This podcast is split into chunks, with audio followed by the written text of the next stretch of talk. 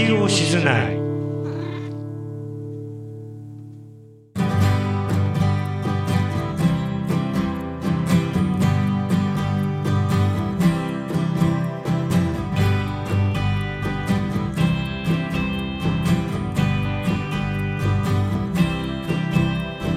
こんにちは。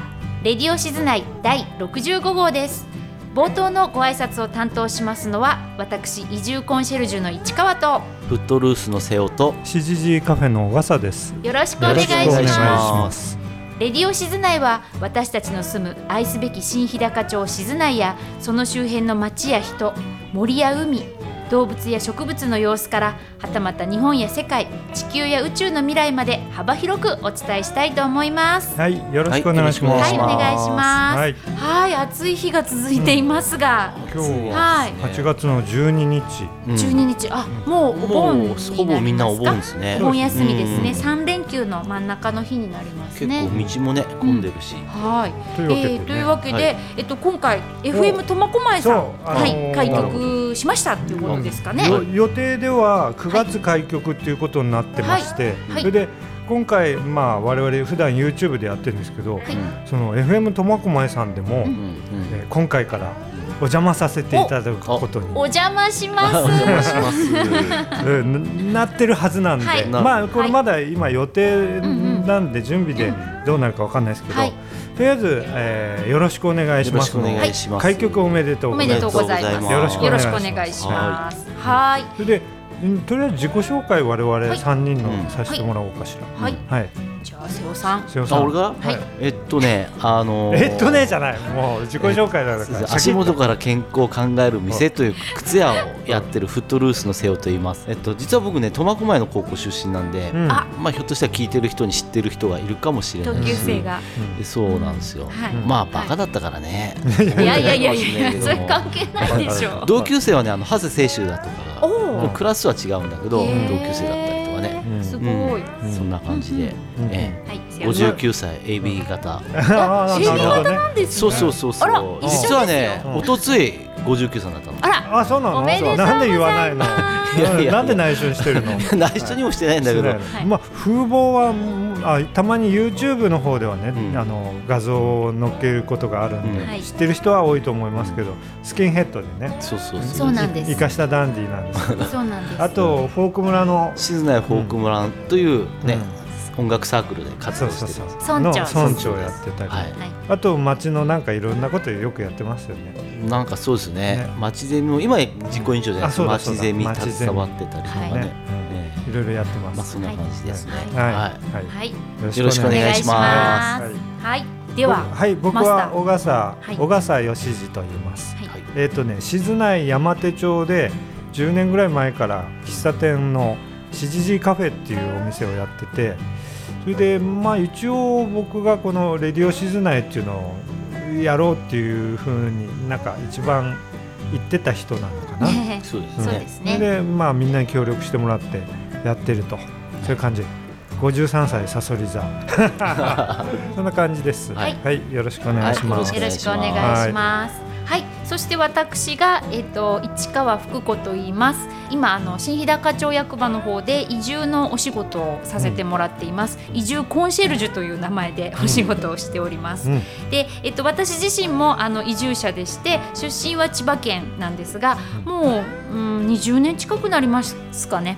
あの移住してきて、はい、もうだからだいぶもう移住者って言えないんじゃないのって思うんですけど、さすがに、まああのまあ自らの体験をあの元にあの皆さんの移住のうん。お手伝いをさせていただいているっていうことで、うん。はい頑張っています、うん。はいよろしくお願いします。あと元、はい。あの演劇女優なんだよね。演劇出身で、ああそうですね、まああのはい。皆さん声がいいって言うと思うんですあありがとうございます。演劇じ、舞台仕込みの。そうなんです、ははい。い都会にいる時はあの、まあ、舞台俳優をやっていましたので、はい、下北沢とか新宿とか、そういう小劇場であの舞台に立っていました。こっちでもなんか催し物があるとよく喋る係なのね。はい、そうなんです。喋る係喋る係。喋るなるこの間もあの瀬尾さんとねあのんあの司会バトルをしましたね。久しぶりに。バトってないけど、うん。新日高夏祭りで阿波踊り10日、まあ、やったんですけどねね。その司会を私やらせてもらってそのお迎えでビンゴゲームを。ビンゴゲームの司会やらせていただきました。はい、よろしくお願いします。よろしくお願いします。こんな三人で一応、まあ基本はこの三人でやってまして、うんはい。それでたまにこうメンバーが何人かいて、うん。そのメンバーが面白い、えーコーナーを担当して番組を構成していると。うん。はい、うん。ね、興味のある方はあの、うん。YouTube の方で、あ、そうですね。はい、あのうん。過去のアーカイブがあお聞きになれますので、今はい。回は65号ということになってまして、はえー64本分、うん。あの載ってますんで、はい、興味ある方は、はい、はい、遡って。遡って、い。ぜひ。お聞きください。よろしくおはい、願いします。はい、よろしくお願いしよろしくお願いします。はい、えー、では最初のコーナーに参ります。はい、ちょっとインフォメーションです。はい、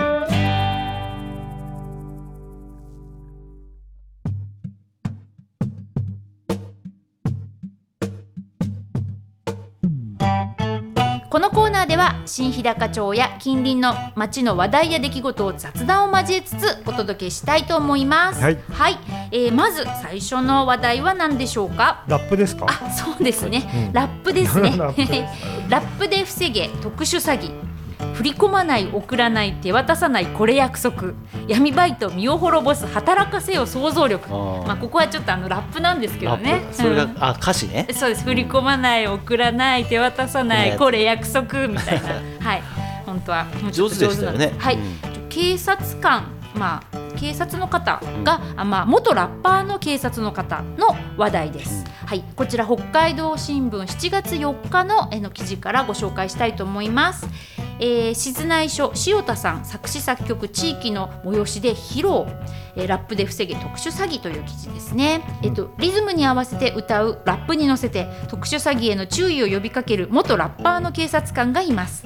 静内署刑事生活安全課の塩田巡査部長は自ら作詞作曲した「ストップ詐欺ラップ」を地域のイベントなどで披露し警察官を志すきっかけとなった詐欺被害の撲滅を訴えています。ということでね、ね。はい、あのこれお聞きになりました？うんニュースでたまたま見ましたこれね私生でね見させてもらったんですあ蓬莱さん祭りの時にあの出演していただいてすっごい盛り上がりましたよ、はい、あの元ラッパーなんですって、うん。だから警察官の方がラップを練習してうん。やってるんじゃなくて、元ラッパーの方なんで。もともとちゃんちゃんとっていうかなんかその、はい。それで飯食おうと思ってたんでしょ？そうですね。経歴えっと、塩田さんは室蘭市出身高校卒業後市内のレストランで1年ほど料理人として働きました。しかし中学から好きだったヒップホップへの憧れを捨てきれず退職しプロを目指して知人とヒップホップグループを結成。札幌でバイトをしながら苫小牧などでラッパーとして活動していました。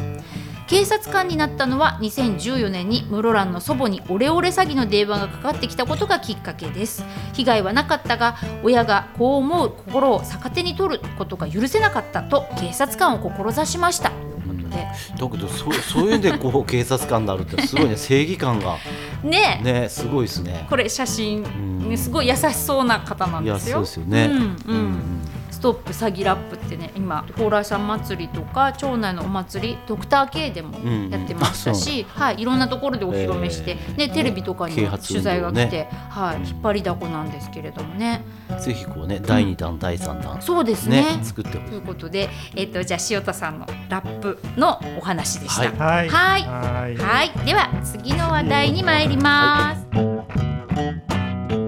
はい、えっ、と次はですね、ほえー観光の話題ですね。はい。体験型観光 PR で連携。う、うん、新日高町大手旅行会社と協定ということで、今コロナ禍がちょっと良くなってみんなあの観光が今盛り返してあなんとかねね。今まであの大変だった観光業界をうん。これから盛り上げようっていうような機運が全国的にあると思うんですが、まあ、その一環なんでしょうね、えー、とこちら8月8日の北海道新聞からご紹介します。はい、はいえー新日高町は体験型観光アドベンチャートラベル略して AT と言います。AT を柱とした観光分野での連携を強化しようと旅行大手 KNT-CT ホールディングス東京の会社ですねと包括連携協定を締結しました。町の資源を生かしたツアーの展開や販路の整備で協力します、えー協定はアドベンチャートラベルの推進及び地域活性化に関する包括連携協定。難しいですね、ということで、えー、と協定を結んだっていうことですね。これえっとね KNT-CT ホールディングスって聞くと、なんじゃらほいって感じですが、あの近畿日本ツーリスト。うん。うんうんです、ああそうなんだ、うん。ね。うんなんか近近畿日本ツーリストとあとなんだっけ、えークラブツーリズムっていう会社があってうん。それを統括してるのがうん KNT-CT ホールディングスということで、はい、まあ、そしたらそこにその人たちがこう、うん新日高のこうそういう観光資源を使ったツアーを考えたりだとか。宣伝したりだとか、はいはい。うん。うん、ということを、まあ、本格的にやっていきましょうということで、はい。えー、と新日高町は9月に札幌で開かれる体験型観光の国際イベントアドベンチャートラベルワールドサミットのうん。商談会への参加を決めており同社と共同で街を PR します。えー新日高町と同社は協定の締結前から、えー三石本町のカフェポルト三石とも連携し、日高の夏の風物詩である昆布をテーマとした町内のサイクリングツアーを企画しており来年にも展開する予定だ実は私あのこのうんツアー、うん。昆布をテーマとした町内サイクリングツアーの視察にちょっと同行させていただいたんですよね。うん。で、まあ、三石の方までこううん。自転車で走っていって、さうん。うんと倉蔵さんがゴールだったかな、うん。道の駅まで。あります。駅駅のあたりからずっとサイクリングしていろいろ立ち寄りながら。でその途中途中でいろいろあのお食事をいただいたり。あそのなんかああんまり喋っちゃネタバレになるからいけいけないのかな、まあそういやわかんないまあ、ある程度こんなことそうですね。なんか喋そういうねうん朝何時に起きていとか そういうあのまあ昆布のまあお出汁とかそういうのにこうまあまあそういう美味しいお食事を食べたりとか、うん。それからデザートを食べたりとか、うん。そしてまた走りながらで昆布について勉強したり、うん。えーちょっと博物館に寄ってみまあ要するに日高山脈っていうか、あれが、うん。あのあれになるから、国立公園になるっていうことがまあ何年前かあってそういうふうにいろいろもろもろ動いてきてるそとうですそうです、ねもうちょっとあの力強く動き始めるのかしらっていう感じです、それで光が。その動き始める、なんていうのよくそのねポルトさんとか、うん。そこだけなのかな？なんかもう複合的にいろいろただこう北海道サミットがあるっていうことはうんうん。この日高山脈に限らずあれなんだ観光がこう体験型の観光をやろうっていうことなうんですよ、きっとね。んまあ結局この ATWS あのアドベンチャートラベルワールドサミットって9月の中旬にあるんですよね。9月11から14かな。札幌で開かれるんですけど、うん。これに、まあ、参加するにあたっていろんなツアーを、まあうん。今コンテンツを作っているということで、うん。もちろん、うん、と日高では新日高町だけだったかな、うん。あと他の例えばえー上川の方とか、うん。まあ道東の方とかまあいろいろたいくろん。なとこさん出てきて、とまあ提携して、はいはい。あのコンテンツそれぞを作っていこうれ地域っていうことだね。のあのうん。観光資源を生かしたツアーを作って、でまああのインバウンド向けに、うん。まあ売り込んでいこうっていうことなんですよね。うん。それからあと AT っていうのがなんじゃらほいっていう感じなんですけど私も分かんなかったんですけど、えっと、単にインバウンドのお客さんいっぱい呼ぼうっていうことではなくて、うん。えっと、アドベンチャートラベルなんですけど、まあ、地域資源を掘り起こして、うん。えー観光地域づくり。今までだから、えっと、大きな観光地とかあの素晴らしい風景とかなくても地域のその、えっと、食文化だとか、うん。なんか私たちが日常当たり前だと思っているものが観光資源になるよっていうそうのをそうなんかさ、うんコとか行くとさ、うん。大したことない、うんこう言ったら怒られるかもしれない、うん。沼とかでもさ、うん、なんか名前つけてさこう標識があってさ、はいはい。こうやってああこれが沼なんだってみんな見に行ったりするし、うん。でこっち来て日高地方来てびっくりしたのがその、まあ、ゼロとは言わんけど、うん。あそういうとこ全くないなって思った。そうなんですそうだようね、ん。だからまあ道内でもこの辺りはちょっと観光空白地帯って言われてましてやっぱりまあ馬の関係もあってあんまりこうどやどや観光客を入れ込むっていうのがあんまりどうなんだろうっていうのもきっとあったと思うんですよね。だからって言ってこう昔のバブルの頃みたいなさ、うん。施設を作ったりだとあかーはいはいはい。レジャーランドを作ったりとか、はいはい。そういうのがもう求められてないからっていうことですね。ですそうです。まさしくそうです。もう当たり前のうん。うん、と生活の中から、うん。暮らしの中から観光資源を探していく。でそれを磨き上げて、えー、とそれで稼げるようにしていくっていうのが AT の目的なんですよね。えっと、9月の中旬に札幌で一応開催されるので、うん。また、えっと、報道なんかでもこれからどんどん賑やかになっていくと思うので、うん。あこういうアドベンチャートラベル AT っていうのがあるんだなっていうのをうん。ちょっと皆さん心に留めておいてください。はい。はい、はい。ということでよはいろしくお願いします。よろしくお願いします。はい次の話題に参ります。はい。えっと次はなんだ？えっとあ次はねインド人の話題です。インド人。はい。はい。えっとこちらですね。7月21日の北海道新聞からお伝えします。はい。はい、えっとインド人家庭に野菜調達。浦川の協力隊員稲岡さん。ゴーヤオクラなど。母国で馴染み沖縄や十勝から仕入れことで何のことやらっていう感じなんですが、まあ、あの日高地方ですねインド人の方が、うん。あの非常に多いということで、うん。馬の関係でインドの方がすごく増えてるんですね。牧場などに勤める方が。そちらの話題です。はい読んでいきます、えー浦川町内の軽種馬産業で働くインド人が増える中地元では手に入りづらい野菜を代わりに調達してインド人家庭に販売する支援を、えー地域おこし協力隊員の稲岡さんが始めました。自ら道内外から仕入れているほか調達が難しい野菜は町内の障害者施設支援施設にも栽培を依頼するなど奮闘を続けています、ね。まあ、インドの方が。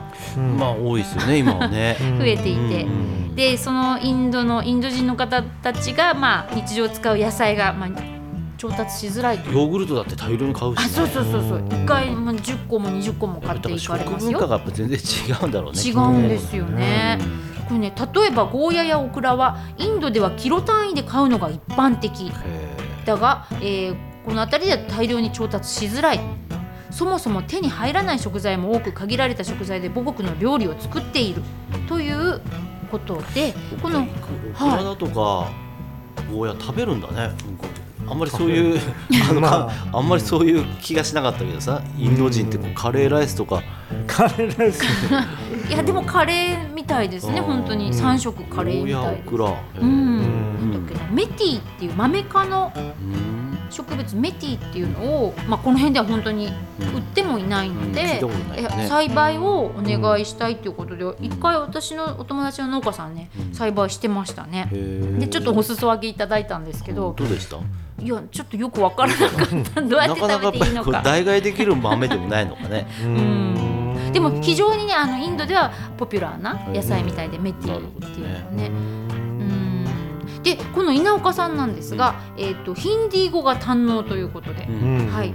えー町内で暮らすインド人の生活支援をしているっていうこの方ね。ん。だけどニーカップもね、はい。やっぱりがインド人なのかなの居住のアパートみたいに今専用のアパート建ててる、そうなんだ。いうん。やこれから増えニーますよ。カップはどこだ食肉加工所だったかな、うん。もうやっぱ結構いるらしくて、あうん、あだからそこの会社が町有地うんを斡旋してもらって今アパート建ってるね、うですね。いやきっと多分まあ今馬業界もどんどん馬も増やしてるっていうことなので、やっぱりもうインド人の人だとかね外人いないと回んないっていうね、回んないです。う。うんん何の業種もそうだけど人足りないからね今ね足りないんですよ。うん本当に。うん。足りてます？うんうんあ うちの話がね店の話、いうん足りてないよ足りてないでし足りてないっていうかあま足りてないとも言うし余ってるとも言うしねあー足りてる時と足りてない時とあるってことですね。だから、うん人が来る時は足りないしさ、はい。人が来ない時は余るしさ。まあそれはまあそうですよのね。そこがすごい難しいよね、うんまあ人雇うっていうのはね、うん。そういうねそうそうそう難しさあるよね、うん。暇だから帰ってっちゅうわけがないしね。そうね。うん。そうですね。でも本当にあのこれからまあこれは浦川町のお話で、浦川町は随分えっ、ともう町内に400人ぐらいインド人の方いらっしゃるみたいで、で新日高町ももうこの後おそらく増えてくると思い400ます。人。新日高町何人ぐらいだろう？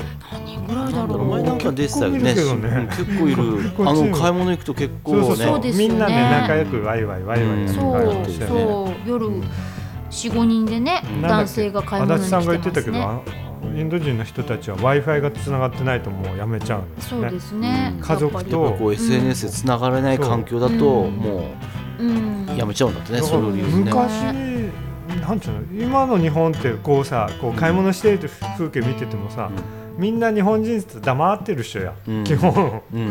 なんみんなで仲良くワイワイワイワイっていうのないでしょ、まあそうだね。よっぽど学生のバーベキューでも買えないうんそう感じなんかこうそれでもうあそこだけでもう国民性っていうかさ、あ 全然違う。なんで俺たちこんな黙ってんだろうと思うよ。うん。うん結構駐車場で話してたりとかね。うん。してるよね。ニコニコしてね、うん。その ニコニコして俺がこういうの見てもニコって笑いかけるのね楽しいんだろうなと思って。もう今俺たち楽しいみたいな。うんまあそういう時代なんですねきっとね。そうですだからうん。ねあの裏側にはこのねインドの方牧場で働くインドの方向けにカレー屋さんができていたりとか、うん。食材を扱うお店が、まあ多分ここら辺に限らずなんだろうけどね、はい。まあ全道的全ですね国的にっていうことなんそうですね。まあ増えてるということでね、はいはい。はい。気になりますね。はい、ということで、えっ、とインド人家庭に野菜調達という話題をお届けしました。はい。はい。はい。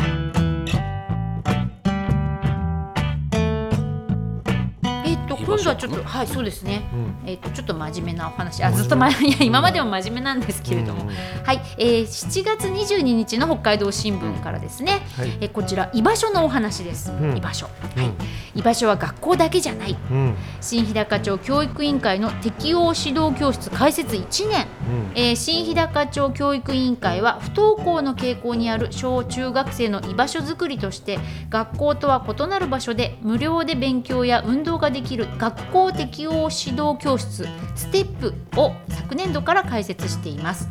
ステップを利用後今年4月から学校に通い続けている児童生徒もおり町教育委員会は学校に戻るための充電期間として過ごしてもらえればと呼びかけています。はい。同様の教室を開設している自治体は日高管内では新日高町だけ今後は学校と連携し認知度を高めますということですね、うんはい。えっ、とこちらご存知でした？いやステップ。全然知らなかった。ねえ。結構前からやってんだねなんか。1年前からってことですね、えっと、どこにあるかというと静内地区の公民館。うん。うん。それから、えー三石地区の総合町民センター浜那須のうん。2カ所で平日の午前9時半から午後2時半に1日おきに開設しているそうです。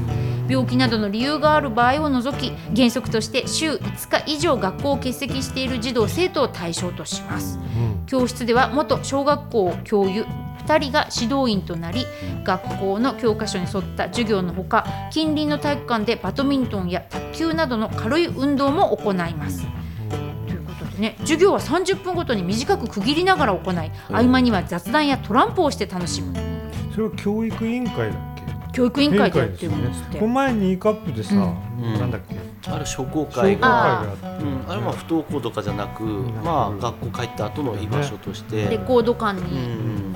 うん、だけどやっぱり不登校児っていうのは結構ね、うん。いるってはいるよね。うん。そうですね。まあ、たくさんいるいるんだろうね、昔はあんまりいなかったけどさ、うん、まあだからやっぱそういう人方が行くなんとかこうとかっていうのがね最近なんとかあこうのオンラインでこ省う略しすぎじゃない？それ。いやなんか N 校とかさ S 校。だとか。あオンラインの学校ね。あれは高校ですけどね、うん、高校とね、うん。だからこの間中学校もえ？ーあるとかって聞いたことあるな、そっか。でも義務教育だからね、うん。どういう風になるのどういう風になるかのかね。ねえまあでもこの居場所っていうのがねやっぱキーワードかなと私は思うんですよね。そうだね。まあ子供もそうですけど不登校のねお子さんもそうですけどさっきのね学校帰りの、うん、お家に帰るまでの居場所だったりだけどやっぱこういうところに集めてあげるとさ、うん。あの普段はさうん。大体、一般的にはこう別教室でだとかさ校長室でだとかさ一人で過ごすじゃない？登校してっても別あ登校保健室とかね、うん、そうそうそう、ん。そういうのが多いんだけど、うん。やっぱりそこ行くとねさっき言ったバドミントンやったりなんだりだから他の仲間もいるわけでしょ？こうそうですね。同じようなお友達がに会えるそういうんでねっていうか、交流できるとそれはそれでね、うん。居場所ですね、だから俺よくなんか最近思ったんだけど、そのうん。家族家族でいるか、はいはいはい。学校の生徒でいるかっていう、はいはいはい。あれでしょや。ああその所属がね。所属がね。それでやっぱり誰でもそうなのかもしれないけど、うん。自分っていうものをさうん。どこで作るかっていうのがすごい難しいんだよね。あ自分のアイデンティティみたいな、そうね。思春それはもう小学生もうちょっと上の年代になってから考えるのかもしれないけどさ。うん。それが大切ですよね。うん。なんかでまあ私なんかの時代は私たちの時代はあれですけど今の子はこの居場所がねインターネットの中にあったりとかうねん。そうまあいうバ,、バーチャルなところにあったりとかするわけですよね。なんかこう危うい感じしません、だからこう、今の若い人と、まあ、うちらの子供たちも、はい。やっぱ遊びに行かないんだよね。だけどやっぱり結局だけどつながってないかったらそういうところでつながってるからつながってますね。寂しくないんだろうね。寂しくないうん、だけどなんかどうどうなっちゃうんだろうって気がするよね。そうなんかちょっとやっぱりそういう人たちがメインの社会になってきた時に、うんだからなんかこう自分はここにいるけど別の自分はあっちのバーチャルのところですごい大活躍してるとか、自分はここですごいなんか目立たない感じだけどみたいなそういうことも場合によってはあるし、その居場所っていうのが今すごいなんか膨らんでて、まあ、居場所がないないっていう割には、いろんなところに居場所がなんかこう作ろうとしてるっていうだからか。こうなんて言うんだろう。前なんかで見たことある。けどゲームにはまっていく子なんかも。さ、うん。結局学校で勉強もあんまりあれでうん。スポーツもとかってなってくるとやっぱりゲームでこいうややると人に勝てたり、ね。人っていうのはその相手じゃなくてうん周りの人よりも、うん。なんていうのうん。あすごいねうんうんうんとかって言われるのがああって、うん。まあ、結局ねそういう認められたい部分っていうのがさ、もう学校の勉強とかスポーツだけじゃなくなってきてるっていうか。難しいですよね。難しいですね、いいまとめ方です。いやいやいや。いやこの居場所っていうのはちょっとこれ、うん。これからもキーワードかなって思うんですよね。だけどいずれはね自分で稼がなきゃいけない時が来るわけでしょ。こうね。社会に出てね。そうですね。うん。それはスムーズにいけばね。うん。まあこれがまあさっきマスター言ってたように所属って言い換えてもいいのか居場所がよくわかんないけど、なんかその辺っていうのがまあ曖昧になっているし、でもなんかないとやっぱりちょっと生きていくのが大変。まあ結局その SNS にしてもその学校にしてもうん。家族にしても他人人他の人に自分がどう見られてるかっていうのでこうできできていくでしょ、うんうんでもそうそうじゃなくて自分っていうのもなんかつく作んなきゃいけないんですよね。自あ自分というものね。うん。うん、だから評価されてるんだったらそういう評価されてる自分っていうので自分をさ、うん。そういうふうに作っちゃうけどさ、うん。そうじゃないんだよね、多分。うんそれで疲れちゃう人も疲れねいるちゃうね。ああそうですだねけ。どどうなんだろう自分たちもこうどっちかっていうとこう友達だとか仲間とのこうやり取りの中でこう自分っていうのがうできていったような気も。んいやそうなんだ、うん。そうそうなんだけれども、うとこまあ、ろただねとはいえねやっぱり本読んだりとかさ、うん。映画見たりとか音楽聴いたりとか、うん。文化に触れるっていうのもすごく大事なうん。コーチだしね。そうなんね、うん。だからそう俺もそういうのを見て自分を作ってきたつもりなんだけど、なるほど。まあそれがいいいいんだか悪いんだか分かんない、うん。うん。なんだかよく分かんないよね、うん。難しいですね、ね。うん。まあ、だからただ学校行かなくてもねうん。生きていける生き方がいっぱいあれば本当はねうん。だし、まあ。本来はそうであるべきなんだろうね。うん。そういうまあ多様性というか選択肢は多様化してますしうね、ん。ちょっとまあでも今後どうなるのかうなっていう感じですね。うん。はい、居場所問題。はい。居場所問題。はい、はい。えっ、とこれからもちょっと気にしていき気たいと思います。はい、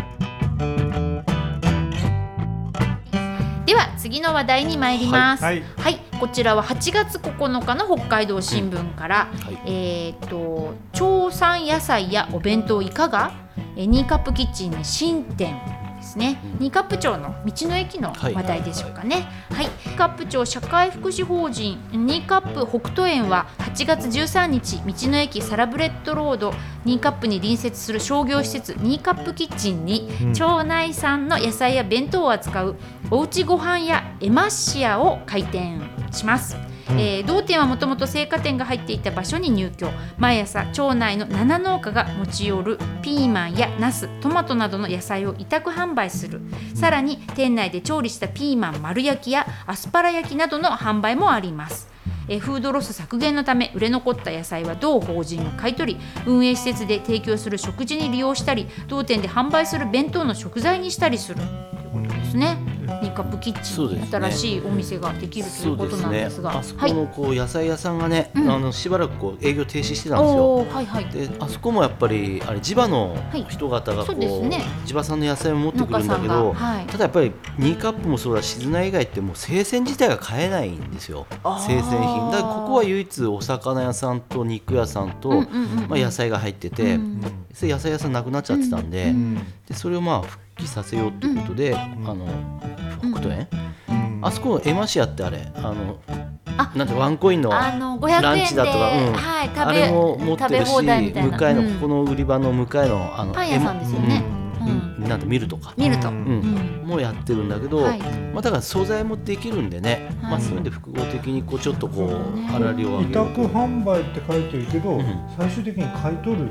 うんうん。みたいなみたいですね。まあそうだね。委託販売まあどうなの一部買い取りなのかね。一部なのうん分かんないけど、うん。まあ買い取ったものを結局自分たちの施設のうんうんね、惣菜だとかそうですよね。あのちゃんと利用できるから。どうなるか。そう楽しみですね。うん。ただやっぱり地元の人はねやっぱり見て野菜買えるっていうのは、そうですよ。ん。やっぱり。だとかああいうのってさカタログで見るよりもね見たいっていうのもあって。車なかったら静内に来れないしね。そうそうそうなんですよ、うん。そしてねたまに行って大量に買ったって持ってこれないでしょ。だからしょっちゅう行ってちょこちょこ買えるとこがないとね。うん結構ねニンカップの道の駅はねあのうん。旅行客っていうかねゴールデンウィークとかそうですねの結構来結ますよ。構にぎわってだってここでも一番近くのって言ったらまずそっち言うもんね。うん。うん。三石もあるけどさ、うん。そうですよねあっやっぱり。ちはまあなんかちょっと行かないといけない。ちょっと遠い感じがあるのでやっぱその桜祭りとかねそうだね。二十軒道路来るおずっ客さんも。と苫小牧から来ても、はいい一等最初にこう休める場そうで所みたいなすよね感じだから結構おトイレ休憩にやっぱりちょうどいいんですよ。結構人は来るね、うん高速っていうかあれスポ通ってきたらうんそうですね。結構あの警備員入るぐらい混んじゃうからね。そう結構ね。にぎわうって聞いてるのでだからまあうん。一回おトイレ休憩で降りたらやっぱちょっとなんか買ったりってなるし、まあ花屋さんもあったりとかね、はいそそうですね、が次またあそこにニーカップのインインターっていうのができたらすごい変わるもんね。うんまあそうですね。どうなのかだけど、うん。まああれ超えちゃってインターだったらちょっとねそうね。どの辺に出口が出るのら瀬尾さんもフットルースあのニーカップに出したらいい。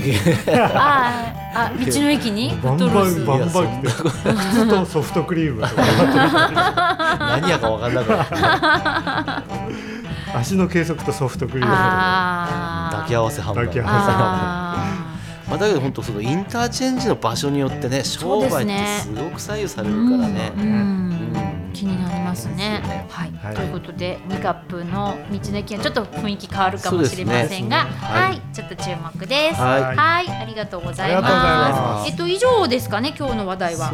はい。以上になります。は、はい。い以上しずないちょっとインフォメーションでした。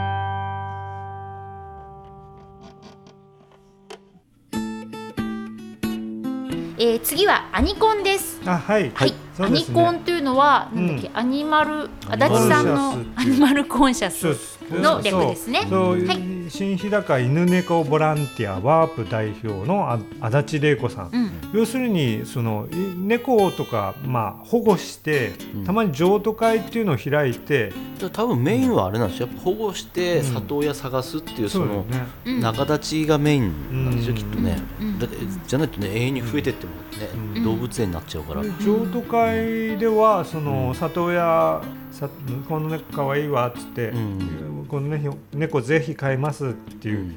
人もいれば、うん。瀬尾さんはこの前やったのトライアルトライアルですね、だからあれ、うん飼いたいわって立候補しても、うん。いろんな条件が合わないと渡してくれないみたいですね、うん例えばこうアパート暮らしで引っ越してっちゃった先だ大丈夫とか、うん。あのー衝動的に買うけども本当にずっと育てられるかとか、うん。60歳以上の人はうん。何かあった時に面倒見てくれる家族がいるかとかいろんな条件をクリアして、うんそれで渡してくれるみたいで、前やった僕がやったのはトライアルで。トライアルで。子猫の場合はあんまりトライアルって短期間しかできないんだけど、うん。結局先住猫がいたりだとか、ん。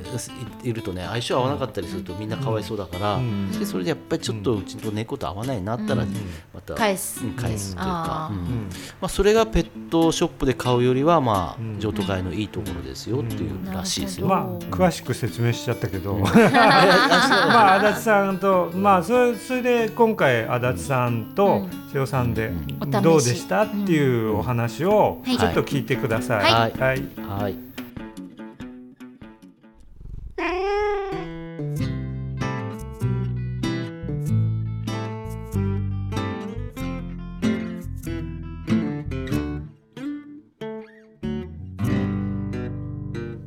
新日高犬猫ボランティアワープ代表足立玲子です。皆さんこんばんは。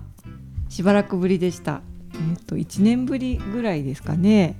そんなにやってなかった？お休みしてた。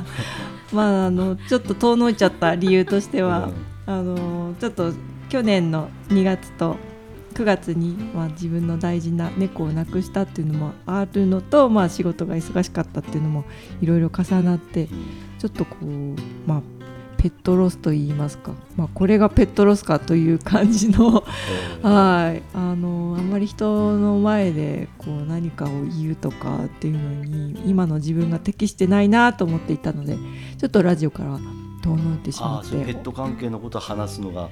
そうですね、なのでまあ今やっと1年以上は経ってしまったんですがこうやって喋れるようになったのもあの瀬尾さんが 瀬尾さんが私を引っ張り出してくれたあというか。か？はい。この間あの譲渡会を新カップ町で開きまして、えその時にえっ、と瀬尾さんが譲渡会に来てくださって、ーうんうん。まああのワープの保護猫から一匹まあ先住猫の5月のノアちゃんの5月の時。そうですね、うん相棒として一匹選んでもらって、うん。まずはトライアルからということで、うんあのートライしてくれたんですが、ええ。まあ、ちょっとねまあそうだね。可愛かったんですけどね。はい。あのノアは先住のノアはこう撫でられるの嫌だからこう遊びに、うん遊びたい時は遊びに来るんだけど、うん。やっぱり膝の上乗ったりとかいないんだけどあれそのトライアルのはもうすぐこの辺にゴロンと来て、うん、寝っ転がったりとかしてたから それは可愛かったんですけどね。ね。ネオちノアちゃんは猫らしい猫というかメス猫らしい。あそうなの？はい。あの性格的にはあんまりこうベタベタするのが好きじゃなくて、自分の気分気分のいい時だけに全然抱かれないしね、う んそうですね。でオス猫っていうのは大体そういう甘えっ子であかまってちゃんが多いので、まあ、その中でもそのトライアルしてくださっうん。たチョロマツというのは、はいあのまだ保護したばっかりで、その瀬尾さんの家とあ私の会社の周りでちょろちょろしてた。そうそううちの裏とかもね今度写真どっか入ってるけど、はい。うちの裏の庭に来てるのを偶然こう、うん、あそうですね。あの結構ねボスボスが入れ替わるんですよ。おうん、お、オス猫のそういうのがこう毎年入れ替わっていくからあうん今度これがひょっとしたら、はい。うん、そうなんボスになるかもっていうそうそう感じそうでしたそう。ごごろんとしてたから、うん、だけどそその器じゃなかったんだね。まあ、瀬尾さんの家とあの私の勤める会社の事務所が近くということもあって、で私はあの仕事をしながら、まあ、周りにやっぱり結構野良猫というかそう多いんですよね。すごい多か。ったでしょ。う。ん。まあ、餌をあげてるけど、まあ、そのまま増え続けてるという状況だったので、まあ、私が、まあ、仕事の合間に餌付けをして であーあの保護できる猫は保護して、うん。手術をしてまたその場に返す猫もいたりあの里親募集に適しているような猫だったら、うん。まあ、保護をして里親探すっていうことを今やってるうちの一環で、まあ、譲渡会を開いて、うん。今そのの時はチョロマツが、ええ。まあ、トライアルということになったんですが、そうですよね。まあ、ちょっと保護したての猫を、まあ、あのケアは医療ケアケアを終えてから、まあ、譲渡会に参加させたっていうのはあったんですが、うん。まだその家猫修行っていうのが足りない状況で、瀬尾さんのところに、あのートライアルに行ったっていうのも私のこれは失敗でもあるんですあけど。そうなんですかもうあれなんだ、2歳ぐらいでしたっけ？そうです。推2歳ぐらいじゃ定なんですが。うんまあ、やっぱりね外の生活が長い子を、まあ、家の中に入れて、うん。家の猫として、えーまあちょっとねまだ早い段階で トライアルに行ってしまったので、うん。まあ、夜寝たりとかノアちゃんに迷惑かけたりとかして。いや結局人懐っこいからねもうなんて言うんだろうすぐ出てきちゃって、うん。そしてこうノアがいつもうちのかみさんのベッドで寝るんだけど、はい。もうそこ勝手に占領しちゃって、だからノアがもう行き場所なくなっちゃったりだだからってうちの僕の来ないんだけど、ううん。んそんなのあったりとかね。うん。まあ、瀬尾さんは責任感が強い方なので、ね、なんとかあのこのままうん。引き取ろうという気持ちをあの伝えてはくれたんですが、ええ。まあ、やっぱりその人も猫も我慢して、うん。あの飼われるっていうのはどちらも幸せにはならないので、うんやっぱりその場合にはうあんの戻してまたうん。違う猫にトライアルしてもらえるくらいの軽い気分で一回断っやてはい。いやまたちょっと見してとかっていうのもね、うん。なんかどうなんだろうとかまたかよって思われるかなとか。全然そんなことない。うん。やっぱりチャンスがあるどの子にもチャンスを与えたいし、ね。まあダメだったらその我慢して買うとかではなくって、まあ、本当にどっかにねそのうちご縁のある本当の縁のところに行くことがまあ望ましいので、あの一回預かったトライアルしたからといって、うん。絶対その子を買わなきゃいけないってことはないので、うん。はい。まあ、そういった面ではいいですよね。こう高い金出して買って失敗しちゃったとかってなるよね。ボランティアのいいところはそのうん。トライアルができるっていう、うん。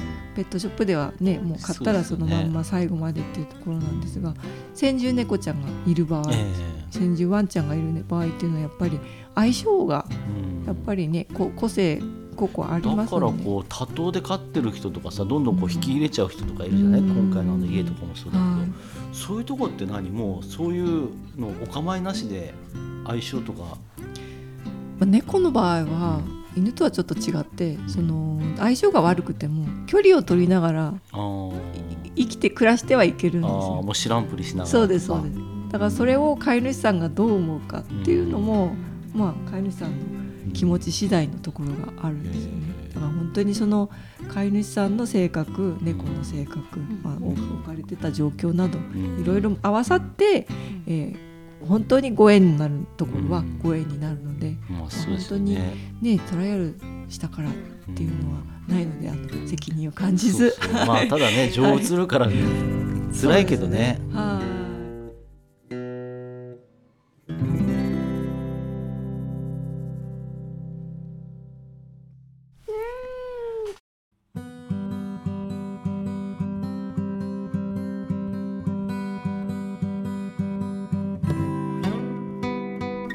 私なんかはあの本当に預かりボランティアさんとか、1ヶ月預かってもやっぱりね情移ったら辛いじゃないですか、まあそうですよね。本当に預かりボランティアっていうのが一番ボランティアでは辛いうん。仕事なんじゃないかなと思ってます。で今回はねあの図らずも預かりボランティア的に1か月ぐらいになってる。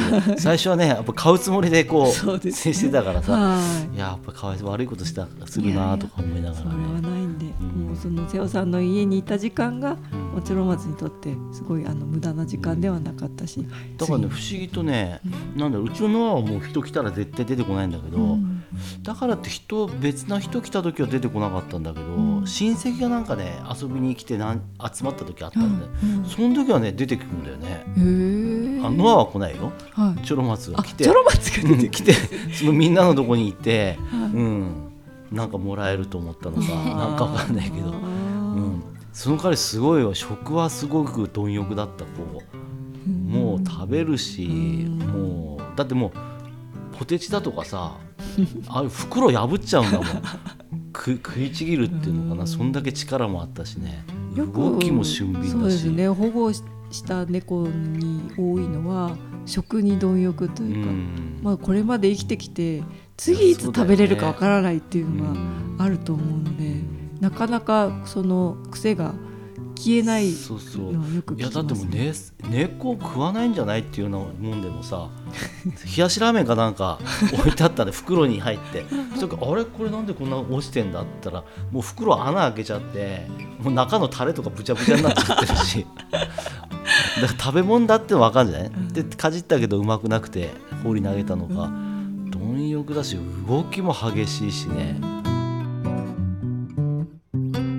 私なんかは長くあのボランティアやっててそのあんまり自分が預かってる間はうん。情を入れないようにするんですよね。それも難しいですよね。そうですね、うん。まあ私なんかもう何匹もやってきてるからなんですけどね、その一番嫌だな自分が嫌なのが、うん。その自分がいたいて次のところに行った時に、うん過去を振り返って私の家にいた時あが猫がね。そう。うん、あああの時は良かったなって思われるのが一番辛いので。あそこよりこっちの方がよいいわって思ってくれた方が。そうです、ん。最後の家の方がここが最高っていうところをね。暮らさせてあげたいので、うん。もうできるだけ保護猫はうん。手をかけない、っていうのを自分のためにうん。心がけてます。ね、だけどまたねやっぱりそういう譲渡とかないとね猫どんどんね、まあ、犬もそうだけどん。増えちゃうしね。そうですね、まあね本当はそんな保護猫保護犬なんていないのが一番いいんですけど、まあ、どうしても、ね、人間の勝手で望まれない命が生まれてしまったら、まあまあそれはやっぱり人間が責任を持ってなんとかしてあげないと、一人では生きてだからはいけないので。やっぱり野良猫とかも飼う前はさやっぱ畑とかに入ってきてうんちとかしたりその辺うんちするから腹立つなと思ったんだけどだから、まあ、そういう人っていっぱいいるじゃない？だけどやっぱりそういう人はねやっぱりね譲渡会行って猫を飼ってみると そうするともう許せるもんね、まあ、しゃあないなってなっちゃう。その前はねこう朝方とかでも見つけたらもうパジャマのまま行って追っかけ回したりとかしてたんだけど 今はもうその辺うんこしようか何しようかもうしゃあねえなって、うん、そう。だから猫腹立ててる人はね譲渡会行って。そうぜひ猫預かってそうそうもらえばそうそうそうですね分かってくれると思い。ます。ね。犬の譲渡会はないんですか？犬は、うん。今現在私がちょっとん犬を保護した場合にうん。お世話をするうん余裕がない、はいはいはい。ワンちゃんははい。お散歩も行かなきゃいけないと、う。ん。猫はあの餌あげてトイレ掃除だけす。れば、まあそうそうああそっかそっか。うん。なので今は、うん。あの犬については、うん。えっ、と、まあ、札幌とかにうん。協力してくださる団体で、みんなでこう協力し合ってうんるんですよ。それが今北海道のボランティアでいいところなんじゃないかへな。ー。各団体が各団体をやっぱり、ね助ける、。犬の保護も出てくる出てきます。ああ。じゃあ逆に犬を飼いたいって人がいたらそういう足立さんにそういうところを紹介していただいて。てくださればああそうですか。ははいいはい。まあ、もちろん犬の譲渡条件があって、うん。はい、そのクリアしないとうん。私は、私はできないんですだけど前なんかさテレビで見てたらさ、うんあの日本ぐらいなんでしょ？こんなにペットショップで。そう。ですね。大体アメリカだとかそういうとこってこうそういううん。譲り受けるのが多いだもんうん。ね全。体販売をしているのが、まあ、うん。日本はペット後進国って言われてるぐらいなんで、うん。ペットショップがあってうん。売られていないんですよ生き物がね。うん。そうなんだ欧米とかは、はいだけどあれなんでしょ？やっぱ血統症付きだとかそういう、ブリーダーさんはいるんですね。いるんだ。うんうん。あーいて個人売買とか。ーそうですそうです、うん。なんかでも考えたらねあと店に並んでるってなんか怖いですよね。やっぱよく考えたら。すぐ大きくなっちゃうのに。そう。大きくなっちゃうと売れ残っちゃうみたいなね。そうするねと、まあ、ちょっとこれペット業界の闇の部分なんですけど、うん引き取り屋っていう業者がいて、もうあと生かすだけ。っあていう。ーそれどころあれでしょ？もう産むだけ産ませてもそれは悪ボロボロになって。ねブリーダーもいますけど、まあそれをやっぱり知らないで買っちゃうっていうのも、まあ消費者う、うん飼い主になる消費者はもう少し飼う前にうん。あのお勉強をしてもらった方が、そうだからなんかで見てあそうなんだと思って。うん。そうやったらやっぱりねそういうとこでもらった方が、ううんだって何十万もするからねあの犬にしてそうも猫にしてもね。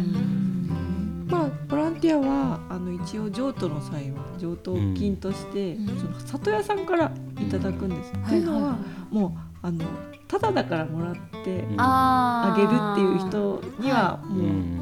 渡すっていう時代ではなくなって、なるほど、まあ、その譲渡した時のあのその譲渡したうん。動物にかかった、うん。あの医療費をうん代わりにうん。里江さんに払ってもらって、で払ってもらった医療費を次の助ける猫に使わせていただくってことでなんかこう回してって。いうそうだよね。そういうルールもね俺も全然知らなかったからさ。でもこれは、うん。まあ、団体によって違ってくるので。だ。けどそうじゃないとやっぱり大大変だよね。ううん。んまあ、でもあのこの場を借りておお話しさせていただくとうん。そのボランティアの団体にもうん。いいところ悪いところあるのでそれはああそっかそっか、はい。団体によっても。そうです悪ね。徳ボランティアみたいな。あのそうですね、まあ、ペットブームと言われうてんそのペットにかお金をかける方が増えてきてはいるので、ああのそうです。それに目をつけたーうん。ボランティアと称称するして何かとお金を儲けようといただこうとするような、はい。なのでよく調べた上なんかで知恵をね絞りますね皆さんね。ほんとね。うんやっぱ日高でもそういう活動してる団体ってあるんですか？日高ではあんまり聞かないですけど、うん。まあ、ちょこちょこうん。あの個人でああのー個人単位で頑張ってる方はいるのは感じてきてます。っていうのも、あの保護した猫をうん。まずメスだったらうん。手術、うん。避妊手術をしないとダメなので、うん。するとあのあもうこれ手術されてますよ。うん。っていうことが多多くなってきたんです。ってことは私以外の誰かがうん。手術して話している。そうそうだからそういうふうな理解ある方が、まあうん町民というか日高に増えてきてるっていうのが本当にここ10年で変わってきたと。思うので。まあ、そういう情報も入ってくるもんね。やっぱりこうひ日にも何もしないのに餌与えたらこうん。子供が生まれてね死んじゃったり足立とか。さんの啓蒙活動のおかげですよ、ね。やっぱり。まあでもね、うん。テレビでもやってくれてるのがすごい、うん。そうですよね、まあ、だけどそうだよね。プレスとかとかで足立さんとかと知り合わなかったらそういう情報も知らんかったし、全然。ううん。ん、多分もらおうかなっていう気にもあなーらなかったかもしれないしね。まあやってきた甲斐がありますね、いえいえ。ありがとうございます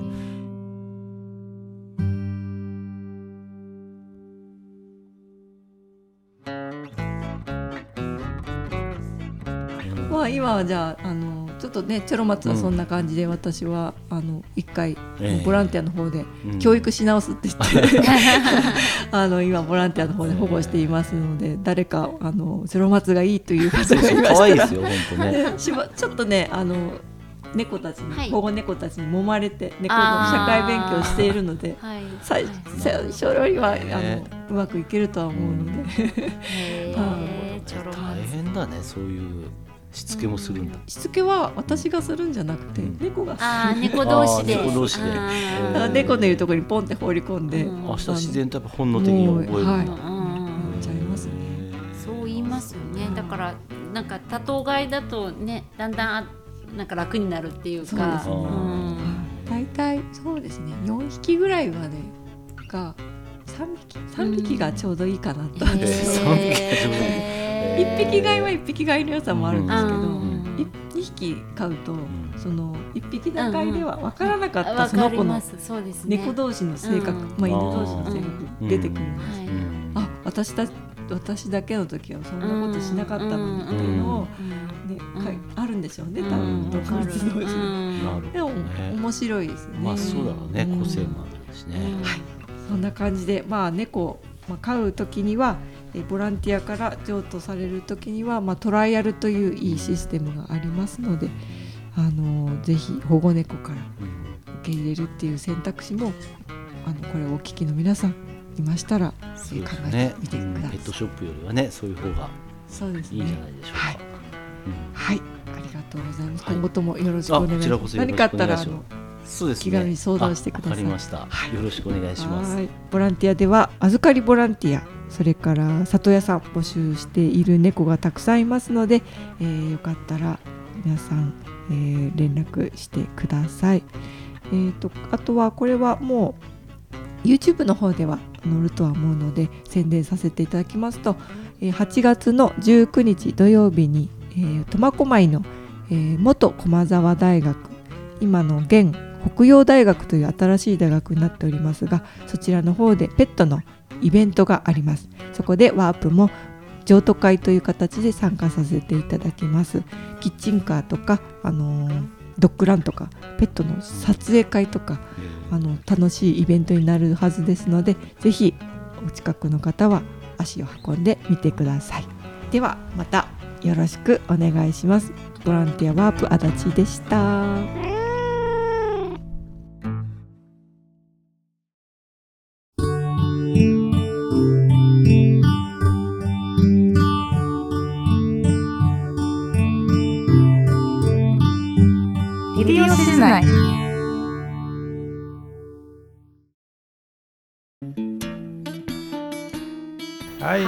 さんありがとう。足立さん、瀬尾さんありがとうございます。ありがとうございまますす。はいこんな感じですね。はいねいいですね。うんうん、うちも猫一匹飼ってるけど、うん。二匹三匹飼う飼うと楽しいっていううん。話があります、うん楽しいですね。ね。多頭飼い、うん、市川さんは犬三匹。犬三匹ですね。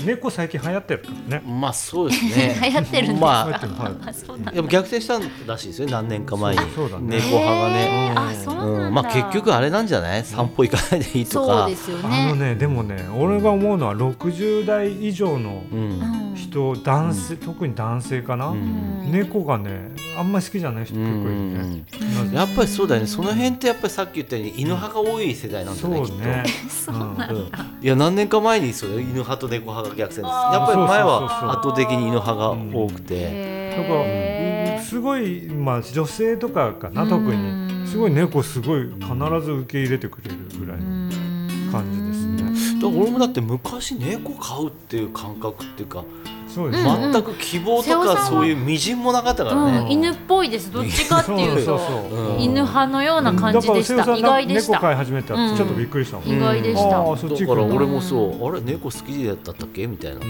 ん。なんか昔って猫飼ってる人あ猫飼ってる好きな人なんだ、うんっていうあれだったけど 今みんなうん。結構みんな好きな、ねそうだよね。うん。昔はなんかさ家で飼うペットったらさ、うん。やっぱり犬とかってイメージがさ、うん。そうね。うんうんまあ昔犬も外猫外猫で外で飼ってたからね。そうですね。うん。それがだんだんねうん。家族として。そうですね。足立さん頑張ってほしいですね。そうですはい。兄以上はい、アニコンのコーナーでした。はそ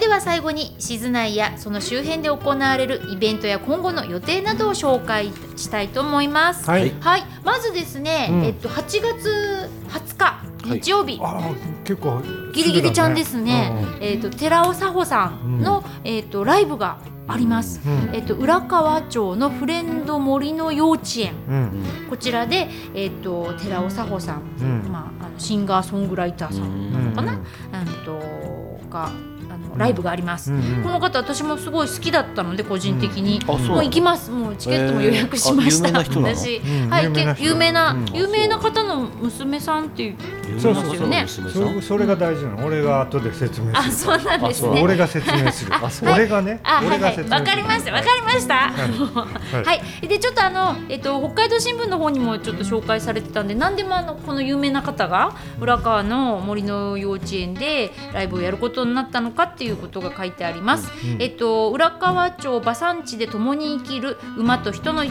みを歌った楽曲「牧場の歌」が誕生しました、うん。歌うのはシンガーソングライターでエッセイストの寺尾佐穂さん、えーコンセプトは寺尾さんのファンでもある浦河町上 F への慶種馬牧場。高村牧場の高村遥さんが考えました、20日には8月20日ですね、うん。寺尾さんが町内で開くライブで披露する予定で、うん。高村さんは馬産地で生きる者の思いを寺尾さんの歌声から感じてほしいと話しています。うんうん。ということでこの、えっと、高村牧場の高村さんという方が、うん。まあ、寺尾佐穂さんに、うん。まあ、お願いして「うん。えっと、牧場の歌」というね、うん。あのまあ、牧場というか馬産地を歌った歌を、あの作ってもらったっていうことなんですね。このはい、方は以前、はい。この番組で告知したんですけど、はい。遊覧船っていうバンドをあーはいバンドで呼んだんだ。ねはい。呼んだ結構いろんな人呼んでるあんですよね。そうなんですね。高村さんっていうそうそうそうそうこの牧場の歌誕生のきっかけは寺尾さんが今年3月に東京でライブを開くための資金を募ったクラウドファンディングでした、うんうん。えー寄付者の希望を聞いて寺尾さんが作詞作曲しプレゼントする歌が返礼品うん。だったということで、うんうんうん。まあこの返礼品としてこの牧場の歌というの歌をね。はい歌ができたみたいですよ。ほはい。じゃあ寺尾佐保さんについて説明すると、うんうんはい。あの昔瀬尾さんもシュガーベーブってでしょ、うんうんうんシュガーあの山下達郎大貫太鼓、ううん。そこに寺尾二郎っていう人あともう一人誰かいたけど忘れちゃった、うん、その寺尾二郎はベーシストだと思うんですけど、うん。その人の娘？娘なんですけうんどあそうなのそのシュガーベーブってすぐ解散してるでしょ、うん。1枚だけアルバム出して。あの大貫太鼓だとか。そうそうそうそう、ん。それでその後何になったかっていうとフランス映画の翻訳家になったんですよ。誰？寺尾二郎あそうなの？それで俺もフラン映画好きだから見てたんだけど、シュガーベルの寺尾二郎っていう名前も知ってたけど最後に字幕寺尾二郎って出るのも知ってたでも同一人物。ああ なるほどなるほど。ええと思ってそれでその娘さんなんですけど、ん。あの声はうん。歌い方は大貫太鼓にすごい似。似てますね。ニュアンスのある感じの。うん。なるほど。で今同心の土曜日かなんか各週で書評みたいなのを書いてるんですよ。あなんか見たなあそうでしょ俺冬に別れてっていうバンドっていうかユニットっていうかでもやってるんですけどそれもいいですね、うん。うん、素敵なすごいですね。みんなぜひ行ってください、そうですね、うん。えー寺尾さんのライブは午後1時から浦川フレンド森の幼稚園うん。で行われます、うん。午前10時から書店や飲食店の出店も並ぶということでこれきっと多分あの書店って言ったら六条書房さんですね、うん、とかいろいろパンパカパンのパン屋さんが出てたりとか、うん。はいなんかちょっとおしゃれなイベントになりそうな感じがしますね。はい。はい、はい。ちょっと楽しみです。はい。はい、ね。あの、はあと森の幼稚園っていうあの場所もすごくいいなと思って、うん。これあのフレンド幼稚園があうんのすごく今ね馬がいたりとかする聞いたんえですけどあそうなんですか。はい、そういうのもあってちょっと行ってみたいなって思ってたので、うん。寺尾佐穂さんもちろん森の幼稚園も見てみたいなと思ったんで、うん。今回は、はいあぜひ行かせていただこうと思います。はい。はい、またあの行ってきたらいろいろ感想などこちらで述べさせていただきたいと思いはいますが、はい、えっとあとはイベント情報ありますか？あれ？ちょっと待って。これもい紹介していいですか、えっとこれ CGG カフェにあのチラシが置いてあったんですが、はい。えー9月10日日曜日 AMF アイヌ音楽祭2023うん。うんえっとこれも浦河町ですね。えー総合文化会館文化ホールでうん。あるそうです、1時からですね、うんうんこれ去年やったアイヌ音楽祭やりましたね。はい、うん。三井市の浜那須でやったんですけれども、おそらくそれとメンバーも、うんあの似た感じなので、うん。同じようなあの企画なんだと思いますが、うん。これもすごく良かったですよ去年、うん。はい、すごく多分時間も長いんですよ。1時から4時半でしょ、うんうん。去年浜那須もすごい長かったんですけど、まあ、見応えありますけど、うん。でも十分本当になんていうか、うん、あの演奏とかうん。素晴らしいです、うん。オキさんとかう、ん。マレウレウとうん。か、あの結構有名な、あのアイヌのミュージシャンとして有名な方々も、あのうん出られるっていうことで、うん。これもすごくあのおすすめです、はいうんぜひ、えー入場無料ですよ、ん。はい。うん ということなので9月10日ですね、はい。はいそして瀬尾さんから。そして9月の17日、はい。はい。えっとね。えっとね。静内フォーク村あの村祭りっていうのが。えっとねっていうバンドが来るのかと思ったけど違うえっとねっていうか時間がねまだはっきりそういえば考えてみたらはっきりしてないの。はっきりしてない。考えてみたまあ多分ね14時ぐらい1時半開演2時。うん。あ違うじ1時半会場2時開演みたいなイメージで。えええっと9月17日、うん。新日高町公民館で、うん。まあ、毎年やるんですけど今回もうん。何組出るかな、うん。まあ、56組出るんですけど。全然決まってないで。すここでいまあそんなろいろ感じで決まってるこう、うん、やるん生で出る出るんですよね。ああ出るまあステねまあだから結構ねファン多いんですよ。ファンが多いの。すごい多いのうん。だから久しぶりに。開けてみたらもうバーって入って 満席になってさ。前回久しぶりにやったからねすごく来てくれて。押、すな押すなのでしょ？うん。まあそこまではあれだけどね。な おちゃんっつってサインちょうだいっつってさ黄色い声が飛んでるって。飛ばないんだね。飛ばないの？うんえー、飛まあ、黄色いというかちょっと年齢的にはこう高い方が多いんでね。紫色でそうまあわかんなあーなるほどなるほど。まあそんなんでも今年もやるんでぜひ入場無料なんでうん来てください、はい。よろしくお願いしはいます。はい。ありがとうございありますがとうございます。えーそんな感じでしょうかねイはい。ベント情報は。はい。あとですねあとですね。えっと、はい。リスナーさんからメッセージが届いてますよ、はい。ちょっとご紹介しますね、はい。ラジオネームジョージ M さん。うん。レディオ静内の皆様はじめまして。はじめまして。千歳在住のものです。先月友人に連れられしじじいカフェにお邪魔した際にこの番組の存在を知り、うん。以来家事などのお供に楽しく聞かせていただいております。うん。ありがとうございます。ありがとうございます。えカフェではちょうどウインナーズの方がいらっしゃって歌を聴かせていただき、大変楽しい時間を過ごしました、あその時にたまたまいらっしゃった。そうですね。はい、その説は大変ありがとうございましたね。こちらこそありがとうございました。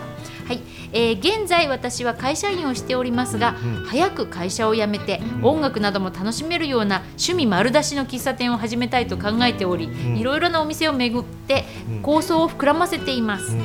まだどの地域で開業するかは検討中です。うん。えー静内にはすでに CGG カフェという強力な競合店があるため残念ながら静内で開店することはおそらくないと思いますがもし可能であれば、うん、とカフェ喫茶店についてを「うん。みんなどうなの?」のコーナーで取り上げてみていただけないでしょうか。うん。はい。えー、とみんなどうなの？っていうあの、うん。アンケートを取るコーナーですね。アンケートうん。はいありましたね、うん。はい、えーカフェ喫茶店は利用する？どのくらいの頻度ですか？どんな時に何を求めて訪れますか？飲食とかちょっとした空き時間を埋めるため待ち合わせ読書やえー勉強する空間ですか？誰かとの会話が目的ですか、えーどんなまメニューがあると嬉しいですか？よく注文するものは何ですか？逆にどんなお店には行きたくないですか？などなどいろんな人の考えを知れたら嬉しいです。よろしくお願いいたします。はい。えー今後も皆様の健康とラジオと街の平和が続くことをお祈りしております。はい。ありがとうございました。ジョージエムさん、嬉しいですね。嬉しいですね。僕ねその方からそのはい。メッセージいただいてね。はい。またねメールの受信がねうまくいってなくて、はい2週間か3週間ぐらいねよ遅れて。あの読んでなかったんですけどすいません遅れまして。すいません。はい、前よくやってたみんなどうなのってはい。アンケートを答えてもらって、久しぶりにややりますか？やりますか、うん。はい。頑張ってアンケートをはい。なんかお店をやられるっていうことで、ねうあのお店作ったらぜひ、うん。ねそうですね。遊びに行きましょう。まずあの静内に作っても競合はしないと思います。あの強力な競合店って書いてありまあだけどね楽しくて好きなことをやるっていうのはねまあ儲いますけ云々とはねまた違って。またね、うん。瀬尾さんも自営業だけど、ん自営業の大変さってね、うん。なんかあるよね。ありますよね。どんなとこですか？いやはい結局さ趣味だとか人に喜ばれたいって言ってもうんうんうん。やっぱり儲けがないと成り立たないからやっぱりそれはそれできちんとうん。なんつうの例えばねやっぱりお客さんにあれだからちょっと安くしようかなとかどうのこうのってうん結局儲けも成り立たなくなると喜んでくれるお客さんの失望につながっちゃうからやっぱりそういうねだからいかに売れるかっていうことを考え始めるとね、うんはい、それもちょっとなあですよね。いかに自分が楽しくてお客さんに喜んでもらうかっていうね、だからこあーでちゃんとおう金が稼げるか。うんだからこうなんていうのやっぱり売り上げ上げるためにこう忙しくなれって忙しくなって従業員雇ってうん。ねもうなんか何やってんのいやいやいやいやうん。するんじゃ元も子もないしさ。うん。なるほど。やっぱりねその人もやるにあたってやっぱりどどういう店にしたいかっていうのはねうん。やっぱりその単純に雰囲気だけじゃなくてうん。さその規模的にどうどうするっていうどうするっていう。うん人を雇ってまでやるのかとかさ自分一人のうんぐらいの規模で行くのかとかねマスターみたいにこう自分で焙煎までしてやるのかとかね。カフェってよくやっぱり3年ぐらいで潰れるってよく言うらしくてでもやっぱり3年ぐらいやったらみんな飽きてこうなっていくんだよね、誰がやってる人がお客さんがお客さんがね慣れていくってこと？それでそまあその人たちは例えばこの売り上げが売り上げがこのぐらいあってここまで落ちたらダメだから、これ以上いったらやめ、いったらダメだからやめようって。決定してるんだと思うんだけど、俺はそうじゃないんだよね。この決定の仕方したらもうもうこんな店なんか特にやめてなきゃいけないんだけど、あ違うんだよね。それだけしかお客さんが来ないんだったらそれに合わせた生き方をしていけばいいだけで、でも最最低限のその電気水道ガスうんがかかるっていうそこがここはねそこが辛いとこ。なるほどね。だからなんていうのかなこうねまあこの人もやっぱ考えた方がいいのはこう決してウハウハじゃないからね。うん。決してこうわ自営業ってこうこの人もすごいガンガンねすすごいやり手かもしれないですよジョージ・エムさん。何言ってんだこの人。まださん買い取るかい？みたいな。あるかもしれない。何店舗も経営して、うんお客さんの心をグッとするあの商売やれば本当儲かるって思ってる人いるけど儲けとね、うん。やっぱりちょっとこう、いやもう儲ける方に行く人もいるし、ん。どっちに行くかっていうのは難しいところだよね。でも楽しいですけどね。まあそうだね、うんまあ、だからね よく言うようにこう雇われない生き方ってあるじゃないですか。ね、うん。それはやっぱりこう確かにさうん。あのまともに行こうとしたらやっぱりね、うん。人に雇われて毎月ちゃんとボーナス毎月ねちゃんとお給料もらってと年に何回1回か2回ボーナスもらっての方がさ、まあ車も買えるしさ、生活安定するし、うん。うん自営業なんてね、うん。ボーナス出ないからないですからね。場合によってはだってもう給料ないような時にねカツカツとかね、はいだってこれもし俺病気になったら店閉めなきゃいけないし。そうそう何の保証もない。し そうそうそうそう。貴重なご意見をありがとうございました。頑張ってください。楽しんでください。まあだけど夢を持って頑張ってください。そうですね。ゆま砕くようなことばっかり言って。じゃあねあのまずみんなどんなのねジョージ M さんのリクエストのみんなどんなのやりましょう近々ね。はい。ありがとうございました。はい。あのまた聞いてくださいね。はい。M ぜひぜひ。さんはい。よろしくお願いしまます。す。はい。あとは何かありますか？メッセージなど。あかそっか。いろいろあったんだ。うん。えっとこちらですね。レディオしずないのこの寄せ書きですね。CGG カフェに置いてあるえっと寄せ書き帳があるんですがこれモールさんの写真最高です。楽しみにしてます。アップが好きです。スイカさんより。わかりました。アップ載せます。はい。あとはこれなんかすごいですね。なんかうん。上りが当たってるんですそけどどうしたんでしょうか？うん。まあ一級建築士の人が書いてくれたんですけど。あのうん遠近感がちゃんとねうん素晴らしいですね。うん。はいそしてこれは三家別。三家別。ヒグマ事件を熊目線でラジオドラマにしてもらったら別の捉え方ができるかもしれないと思いました、うん。楽しみにしております。マスターの北海道新聞コラムも、うん。でもいいかも。真目線ね難しいね。これすごい すごい事件だったんでね。難しいですね。昔のやつ、うん。あー昔のやつね。あのそこの村何人も食い殺さあー。お葬式の時れて、うに、ん、そうそうそう。あー怖い。うん。いやちょっと難しいな。それでエンディングに行きましょうか。はい。はい。はい。以上レディオシズナイ第65号いかがでしたでしょうか、はい、い。かがでしたでしょうか、はい。ねえうん。あのでした。どうでした。いや冒頭にちょっと我々近況報告してないですけど、うん。はい。したいことありましたあったら言ってくださあったら。あったら。あったらってえ一応してくださいっていう意味。いいやどっちでもいいですよ。したくなかったらしたくないし もう俺は近況報告なんかしせんっていうんだっただけどなんなんかバタバタと忙しかったんですよ。ら夏ってなんかさうん。暑かったでしょ、うん。暑いとさなんか細かいことどうでもよくならないですか？まあね、もうね。どうでもよくはなるけど、なんかやっぱイベントやいろんなものが動き出してるのかな、なんか忙しかった。忙しいですね。あそうだろうね。瀬尾さんなんかいろいろ参加してる参加じゃないんだけど、なんだろう、あのー靴と足の話しに来てっていうのが何個かへ出てきたりとか、うん前はねそれが何個かあってあとその前も春言ったんだけどその大学の学酪農学園大学の女子ラクロス部うん。がまたインソール作りに来て2回2回に分けて行って、うん。その合間にそのビラトリでこう公演があって忙しい。なんかそっちの方が忙しい。先生だ。だか？らね店は暇なんだよ。うん。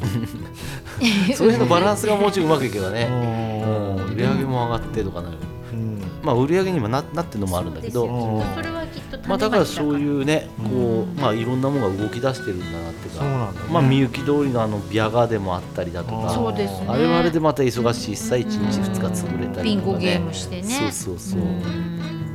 いろんなものがなんか一斉に動き出してきたっていう感じなんかね。忙しい。盆明けもまたなんかね、うん。そっか俺なんかさ予定が一緒の週に1個でも入ってるともうそわそわしちゃうんですよそわそわしちゃこの予定早く終わんないかな気になってしょうがない。う、し川さんなんか近況なんかありました？近況ありましたよ。もう座骨神経痛で。それ座骨神経痛っていうの？だと思うんですけど私の場合はなんかまあずっと座って仕事することが多いのでで最近ちょっともうずっと座って一生懸命仕事してたのでそれで多分こうお尻の筋肉が固まってそうそうある日夕方からなんかお尻が痛いなってなったんですよ。なんか座ってんの辛いなって思ってて。でその日の帰り買い物して車に乗って運転して帰ろうと思ったらもう痛くて痛くて運転できないぐらい痛くて。止まったんですか？え止まらないで頑張って「ヒーヒー」とか言いながら 頑張って運転しましたよ。へ何なんですかあれは瀬尾さん。瀬尾あれ先生。何なんですかって。いやだからこうなんか座骨神経痛だとしたらここの筋肉が硬くなってお尻のですよね。裏裏側に通ってる神経を圧迫しちゃうんだって、あうん。だから痛いらしいですけどね、はい。だからって病院行っても治らあないそうですよねそういうもんじゃないですよね。でいろんな人に聞くと、ん。いやだけどなんか自分なりにあれして治していくしかないんだよなそうですよね。そう、んめっちゃ検索して YouTube とかいろいろで座骨神経痛治し方とかって言って、でもうありとあらゆるストレッチとかいろいろやって。でとりあえずあの冷えたんだと思って、もうあのなんかもう右足だったんですけど右足全部がの右足の中の方がつっちゃったみたいな感じ、でもうアクセルとかブレーキとか踏むのがすごい辛くて、怖いねだもんね右足だとかって言いながら運転してたんですけどそしたらなんかお風呂に入って温めて、うん。であとちょっとストレッチして、うん。でまあちょっと今、だいぶ大丈夫。こう座ることはできるようになりあましたね。ー。そうやね。たた立ちながら飯食ってるとかって言ったも うらね座れなくなっちゃって、そん立ったままご飯食べて。え立ってると大丈夫だけど座るとやっあぱそうなんです。圧迫さそれの当たると痛いんですその圧迫されて。でも3箇所お尻と太ももの裏とふくらはぎの裏のところがうんもうすごい痛くてそこが当たるとめちゃめちゃ痛いんです左足？右でした。あ右足の霊がついてますね。また例なんだそれ。なんだろであのお払いってうお払いしますかね。はい。まあでもだいぶ良くなったんで。あそうですか。ちょっと例も。よ前ヨガよくやってるって言ってたでいしょ。や今もやってますよ。やってんの？ヨガはやってます。ヨガとこれとはまた別なんです違うんだ。やっぱり別なわけ呪いですね。ヨガやってるけどダメです。やっぱ、まあ、ずっと座ってるのがいけないですね。うんちょっと運動運まあ動っていうか、そうですね。やっぱ同じ格好立ちっぱなしとか座りっぱなしは良くないですよ、うん、だからいろいろひどかったです。だからもう昨日ぐらいまでは座っあのうん。椅子に座るのがやっぱ辛いから。それで今女優座布団使ってるんですよ。女優じゃないです。全然ただのクッションですよ。何ですか女優座布団 聞いたことない。そうちょっと今。もよりはい。上から目線。いやいやいやいや。いやお尻の位置をねこう偏らないようにいろんな格好で、いやその時に椅子だとね辛いんですよ。やっぱりどうしてもお尻のある部分をこうギュってなるから、うん。でもなんかあのお座敷だといろんな格好であの座れるから、なんかでも畳がじゃないんで私ソファーの上でうん。もうなんかひどい格好でご飯食べてましたね。いろんな格好して、うん。はい、はい、でももう大丈夫。まあです、もう座れるよ連休中うになったんで。に直さないとね、はい、はい。また忙しいから。は座れるようになったので、うん。この座布団とともにお送りしております。はい、はい。世の中お盆みたいですけどね。そうですね、はい、うん。はうちも明日からうん。水曜日まで休みます、い。そうなんですね。うん。まあまあ。夏休みですね。そうですね。どこか行くんですいやか行？かない。もう家にいる。明日からってことは今日が最後のそうですね。仕事納め納め仕事収め。ちゃうの？だってもうすぐあ明けむことようになるでしょ？ね。うん。なるよ本当に。さあ お顔いい顔したいいい顔したい写真撮っていや。だけどだってもうもうもう終わるんだよ。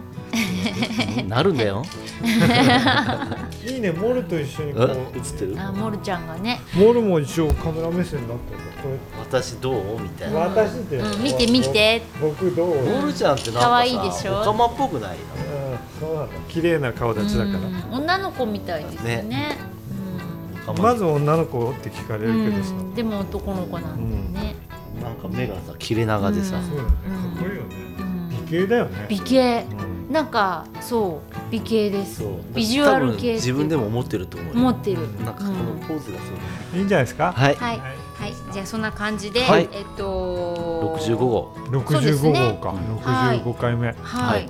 で次回はどうなるのかな。まだわかんないですけど、うん。うん、こうパターンができるまで、そうですね、はい。試行錯誤しながらやっていきたいと思います、はい。まあ、うんと次回はうん、5月かわかんないけど、はい。またはい収録してお届けしたいと思います。はい。そうですね。で、あのえっと、そう FM 苫小牧の方も、あーはい。もしあの、うん。決まったらやるよって、決まったらやるよってね、うん。うん。何？この日にやるよって あのフェイスブックとうん。か、インスタグラムとか、細々あの、うん。レディオ静内情報発信してますので、そちらでね、はい。うん。うんいついつやりますよっていうのも発信していきたいと思いますので、あそういうの最近言ってなかったそのフォローとか、うん。いろいろいろうん。いいねとか、うん。よろしくお願ねいします。ッセージとかね。はい、そうメッセージとか、うん。あの、うん。いつも待ってます。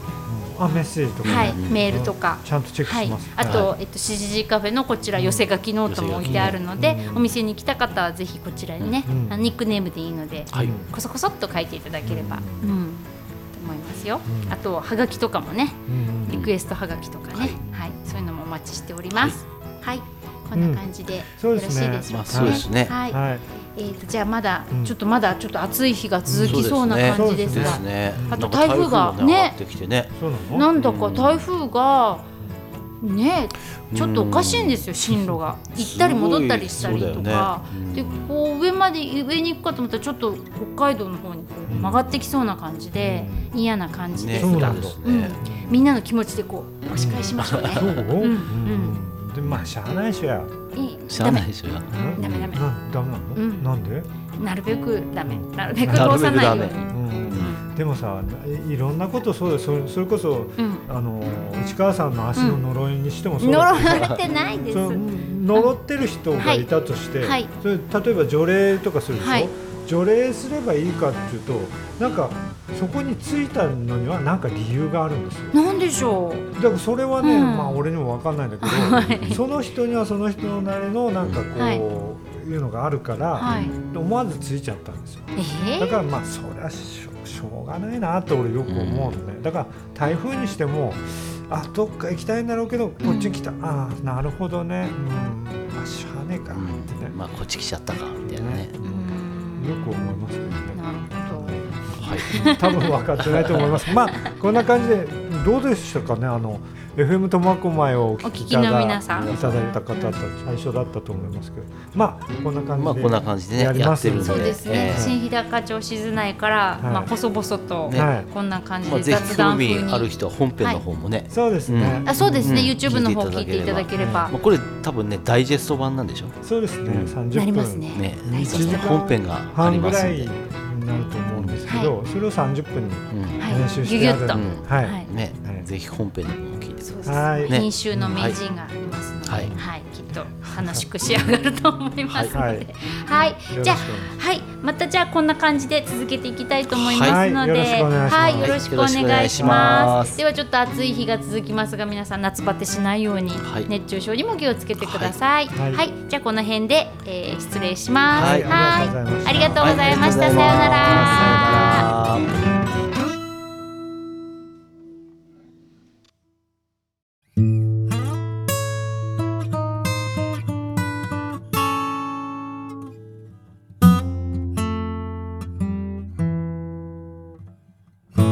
オ静内